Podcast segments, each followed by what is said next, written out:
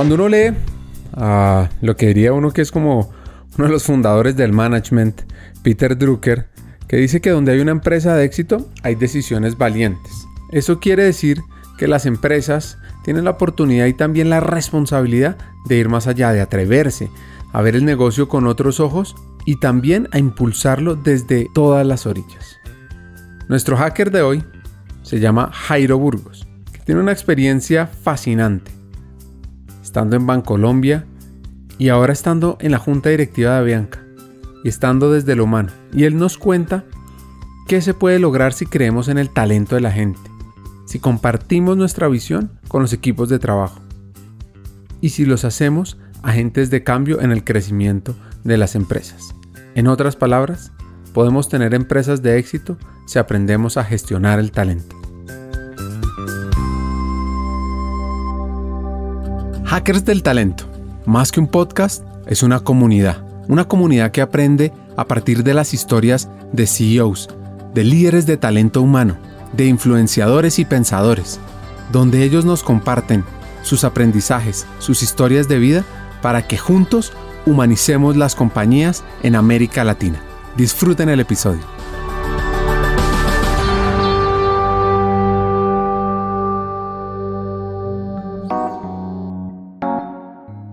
La historia de este hacker arranca en la Perla del Sinú, también conocida como la capital ganadera de Colombia, una tierra fértil y llena de cultura. Yo soy de Montería y en Montería está parte de mi familia todavía.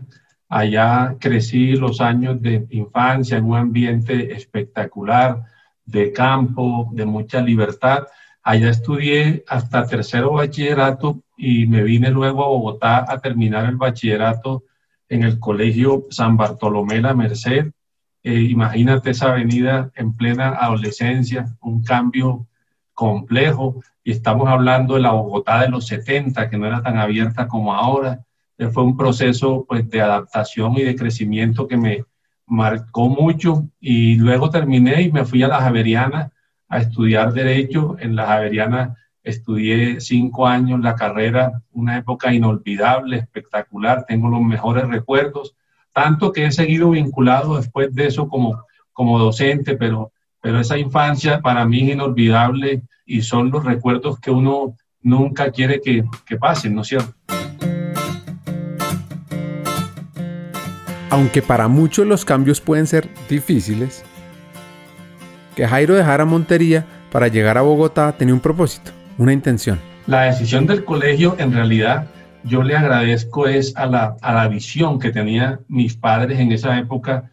Había todavía mucha brecha entre los colegios de Montería y de Bogotá, o los colegios de provincia en general y los de Bogotá, y ellos querían que sus hijos terminaran acá en Bogotá para facilitar un poco la preparación y el paso a la universidad. Y eso fue para mí un acierto. Siempre me interesaron las humanidades, eh, leer el tema de las humanidades, de la historia.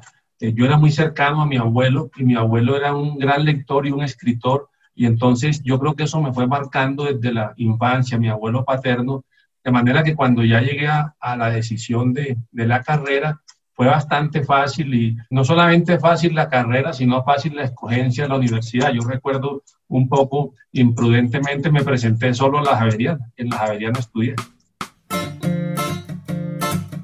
En ocasiones, las personas que nos rodean ven en nosotros el potencial para hacer cosas que ni siquiera imaginamos. El abuelo de Jairo ya lo había inspirado para elegir su carrera. Ahora, sus profesores o sus mentores, como él lo llamará más adelante, lo impulsaron a ir más allá, a pensar en torno al talento humano. Eh, soy un enamorado del derecho y, y, siempre he estado como muy contento con mi profesión. Cuando estaba estudiando me gustaban distintas ramas. Me gustaba mucho el comercial, el financiero y el laboral, pero esas cosas de la vida que construí en la facultad una muy buena relación con mis profesores del área de derecho laboral. De hecho, fueron ellos quienes primero me abrieron las oportunidades de trabajo y por eso eh, terminé como encauzándome al tema laboral, al de los recursos humanos.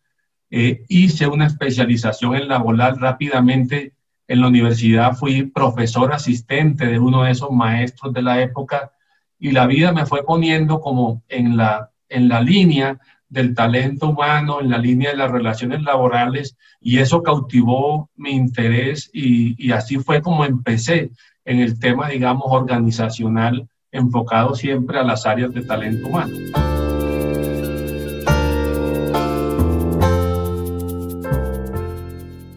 Luego de terminar su pregrado, nuestro hacker adquiere experiencia como abogado en una empresa muy importante para la historia de Bogotá.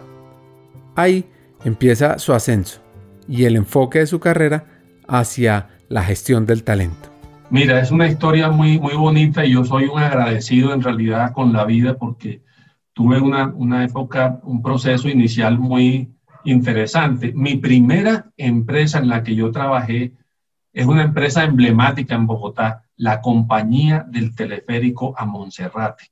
Esa es una empresa, eh, pues yo no tenía ni idea de esa empresa, digamos, como, como grupo empresarial que hacía parte de la arquidiócesis de Bogotá y yo recién egresado necesitaban allá un abogado asistente, un amigo de la universidad con un profesor, me recomendaron allá, allá empecé y, y inicié un proceso como de aprendizaje al principio con unos retos como muy comerciales, de liquidación de empresas, de creación de empresas, luego unos temas ya un poco más laborales y de talento. Al poco tiempo eh, se retiró quien era mi jefe y muy joven me nombraron director jurídico como de ese grupo de empresas y ahí estuve un par de años o tres hasta que un buen día eh, me llamó uno de mis profesores. Mis profesores siempre fueron mis mentores y yo creo que es bien importante para esta conversación, Ricardo, destacar el papel de los mentores en la vida profesional. La llamada que menciona Jairo es quizás una de las más influyentes en su vida. Pese a su deseo de emprender, la oportunidad que le compartió su mentor lo llevó a una ruta diferente, distinta, larga y llena de aprendizajes. Y un día me llamó un profesor, que yo era profesor asistente de él, y me dice, Jairo, hay una empresa que están necesitando un, un, jefe de personal, se llamaba en esa época el cargo, y eh, yo quiero eh, recomendarte, digamos, a ti. Y yo le dije, doctor, yo le agradezco mucho, era el doctor Pedro Manuel Charria, que en paz descanse, le agradezco mucho, pero yo la verdad estoy ya en planes de más bien de independizarme. Como usted sabe, yo estoy atendiendo algunas cosas aquí en esta oficina suya, en la oficina de eh, mi gran amigo Carlos Hernán Godoy, que en ese momento estaba empezando también, y me encanta el mundo de la independencia, y además me voy a casar ya en seis meses, entonces yo quiero como organizarme. Y mira tú lo que es la, la sabiduría de la experiencia, me dijo el doctor Charria. Jairo, si te gusta el tema de la independencia, yo te aconsejo que vayas a una empresa grande, era el Banco Industrial Colombiano, eh, conoce un par de años cómo funciona eso por dentro y yo te espero acá en un par de años y seguimos trabajando acá felices y tal. Y así fue que me convenció y me presenté, me hicieron todo el proceso, me contrataron. Lo que yo nunca calculé, Ricardo, es que los dos años se volvieran 21 años. Entonces, imagínate, uno siempre tiene que estar abierto a cómo se van las cosas desarrollando, pero esa fue la forma en que pasé a una empresa mucho más grande, con unos retos profesionales enormes y con una, una, senda de crecimiento extraordinaria que fue para mí eh, muy satisfactoria. Y, luego, eso fue acá en Bogotá, luego ya pasamos a Medellín, porque el banco tenía su sede principal en la ciudad de Medellín, y ahí fue 21 años con muchas historias, con muchos aprendizajes y con muchas experiencias. El Banco Industrial Colombiano se fundó en 1945 y tras la compra del Banco de Colombia en 1997 pasó a ser un grupo empresarial muy reconocido en nuestro país, Bancolombia. Y ahí Jairo tuvo la oportunidad de estudiar una maestría en administración, explorar el área de talento humano y darle forma a una de sus ideas más importantes que queremos compartir con ustedes. La convicción, Ricardo, de que es desde la gente y desde estas áreas donde se hacen las mayores transformaciones y se logran los más altos impactos en una organización. Y mira, hablando de anécdotas, que, que hay una muy buena. Cuando regresé a Colombia, después de hacer el MBA en el exterior, el, presidente de Bancolombia en esa época, que era mi jefe, eh, Jorge Londoño, otro gran tutor en la carrera profesional, tenía la costumbre de que todos los becarios que regresábamos al país, él les hacía unas preguntas para ver cómo veíamos la empresa, en fin, qué podíamos aportar luego de este estudio. Y me dijo a mí algo, me dijo, Jairo, en gracia de discusión, si yo te dijera, escoge otra vicepresidencia del banco para que pases a otra vicepresidencia y aprendas cosas nuevas, ¿cuál escogerías? Entonces yo le dije, Jorge, después de pensarlo un par de minutos, yo me quedaría en talento humano. Se llamaba vicepresidencia de gestión humana. Porque lo que te decía al comienzo, desde aquí es donde se construye el principal, la principal fuente de ventaja competitiva, sostenible de cualquier empresa, que es su cultura. Entonces él me dijo, yo te acepto esa respuesta, pero yo quiero colgarte otras responsabilidades. Y fue así como pasó algo un poco atípico en este mundo de talento humano y es que a la, vicepresidencia le agregaron unas responsabilidades tales como mercadeo, como la de comunicaciones, como la de desarrollo de productos en una época y lo de responsabilidad social. Entonces, yo estuve en un mundo realmente ideal, en el core de lo que me gustaba, pero aprendiendo de cosas del negocio, lo cual es fundamental para cualquier profesional de esta disciplina.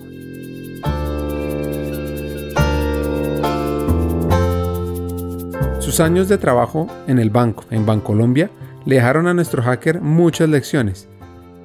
Y como una de las más importantes, aquí la destacamos. Desde mi experiencia, y aquí pues uno, uno tiene que decir que no hay camino, no hay un único camino, pero desde mi experiencia, una vocación de estudio permanente. O sea, yo he sido un, convencido de que como profesionales tenemos que estar continuamente leyendo y, y, yo leía y yo a mí me encanta la lectura y sobre todo temas que eran del negocio y no de talento humano, porque de talento humano supuestamente conocíamos los asuntos, pero mi interés en aprender de otros temas eh, mi interés en, compartir proyectos de otras áreas, me parece que me aportó muchísimo, muchísimo. Y yo creo que es fundamental, además del conocimiento, la manera como tú te relaciones. Yo, digamos, eh, fui trasladado eh, de Bogotá a Medellín, como les decía. Medellín tenía fama siempre de que era una ciudad muy regionalista, de que los paisas eran muy encerrados y la verdad, yo no tengo sino motivos de agradecimiento y buenos recuerdos porque siempre me acogieron muy bien. Y yo desde que llegué, pues pude construir muy buenas relaciones con todos los trabajadores desde el del banco, desde el nivel más bajo hasta el más alto. Entonces yo diría mucho estudio, mucho compromiso contigo mismo y cultivar mucho las buenas relaciones. Yo creo que no hay cosa más desagradable que alguien que sea técnicamente muy bueno, pero como persona un desastre. Entonces, tratar de ser un buen humano es el mejor, digamos, camino y consejo y tengan la seguridad de que el tiempo premia ese tipo de comportamientos y de compromisos. Creo que es eso es lo que a mí siempre pues, he tratado de, de aplicar y, y podríamos decir ha funcionado. Pues pasaron 21 años. 21 años de trabajo en el banco. Y entonces Jairo decide darle forma al deseo que puso en pausa al comienzo cuando su mentor lo llamó y decide crear su propia empresa. Ya después de 20 años yo sentía como que era el momento de iniciar otros caminos y siempre desde el comienzo soñé con la independencia. Y también otra cosa, mi compañera a lo largo de todo este proceso ha sido mi esposa y mi esposa me decía, ya es el momento pues de, emprender tu proyecto. Total, que cuando estaba en Boston estudiando eh, en un programa espectacular, eh, a la universidad nos asignaba un tutor como para uno programar la segunda mitad de su carrera profesional.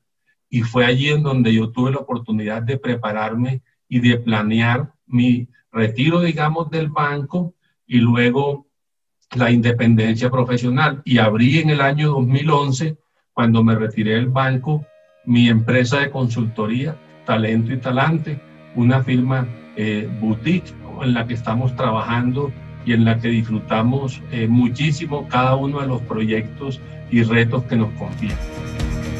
Cada historia en este podcast tiene dos componentes. La primera es entender el proceso de crecimiento y evolución del hacker. Y la segunda, cómo impactar el talento, el área, la estrategia de la compañía y cómo aumentar la humanización. Esta fue su historia de crecimiento. En el siguiente episodio aprende cómo hackear el talento.